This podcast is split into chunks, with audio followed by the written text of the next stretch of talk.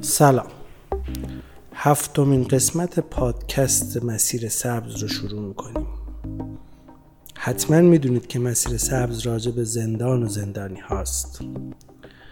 دو قسمت گذشته راجع به دروغ گفتم. دروغگویی تو زندان و اخبار دروغ شایعه یا همچین چیزهایی حالا می‌خوام راجع به یه مورد خاص صحبت بکنم. اینکه آدم ها برای خریدن توجه برای جلب توجه دروغ میگن. این تو بیرون هم اتفاق میفته صرفا تو زندان نیست. ولی به خاطر محدودیت زندان اتفاقاتش بیشتر به چشم میاد و آدمهاش خیلی بیشتر به چشم میاد. من علیم چهل سالمه و سه سال تجربه زندان به من آموخته. که اگر بعد از آزادی با آدم ها برخورد می‌کنم به سادگی تشخیص بدم که کی داره دروغ میگه و کی داره راست میگه. این رو به جد میگم. حالا اینکه آدم ها برای جلب توجه دروغ میگن تو زندان چه شکلیه؟ یه سریا برای اینکه بتونن یه پولی به جیب بزنن شروع می‌کنم به دروغ گفتن که ندارم و بدبختم و گرفتارم و اصطلاحا دلی خورم و زندگیم نمیچرخه و زنم اینجوری و بچم اونجوری و هزار جور حرفای مفت که تهش می‌بینی همش دروغ بوده. اینا رو میگن برای اینکه تو دلت بسوزه. بهشون توجه کنی بهشون کمک کنی غذا بدی پول بدی سیگار بدی یا هر چیز دیگه یه سری هم به دروغ میگن که خیلی آدم های بزرگ و خفن و عجیب و غریبی هن. مثلا اینکه قبلا یه بخش های مهم اقتصادی مملکت دستشون بوده حالا یا کارخونه داشتن یا پزشکن یا نمی‌دونم مثلا یه شغلای مهمی داشتن رده های دولتی داشتن و فلان و اینا. اینا رو میگن که شما بهشون احترام بذارید و توجه کنید و بگید واو چه آدم بزرگ و عجیب و غریبی. اما خب هر دو طرف داستان رو با چند تا سوال ساده و چند تا تست تو موقعیت های مختلف می‌تونید امتحان کنید. مثلا اینکه به اون آدم به اصطلاح پول داره بگید یه عددی رو بهتون قرض بده. هزار جور بامبول در میاره که هزار جور آسمون به زمین میبافه که ندارم و الان نمیشه و پولم اینجاست و اونجاست و باید به خانواده بگم و نمی‌تونن فلان بیسم حالا این وسط یه سری آدم هستن.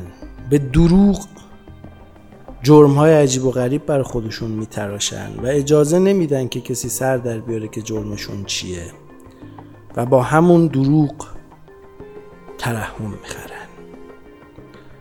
آقای درختی یکی از این آدم ها بود. آقای درختی مرد خودکشی نبود. چون بعد از زدن رگهایش در حمام سوم سالن بند خطاب به 900 نفر زندانی فریاد زد.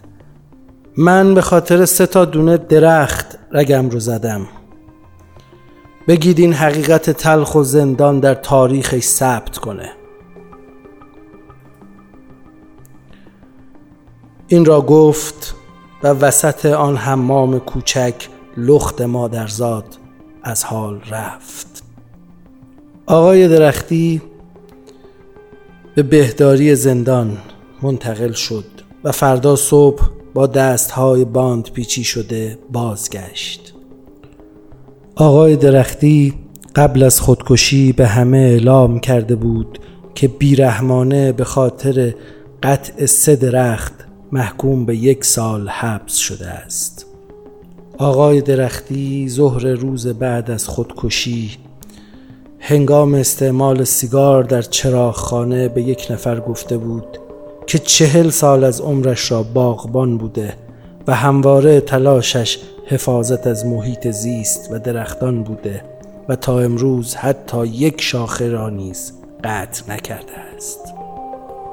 اما روایت مددکار اجتماعی بند از جرم آقای درختی متفاوت بود. آقای درختی دروغ گفته بود.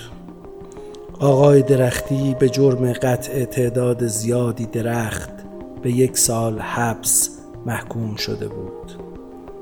آقای درختی قاچاق درخت می کرد آقای درختی قاچاق درخت می کرد آقای درختی رفیق با کلک درختان بود. آقای درختی خودکشی کرد تا بتونه عدم تحمل کیفر بگیره.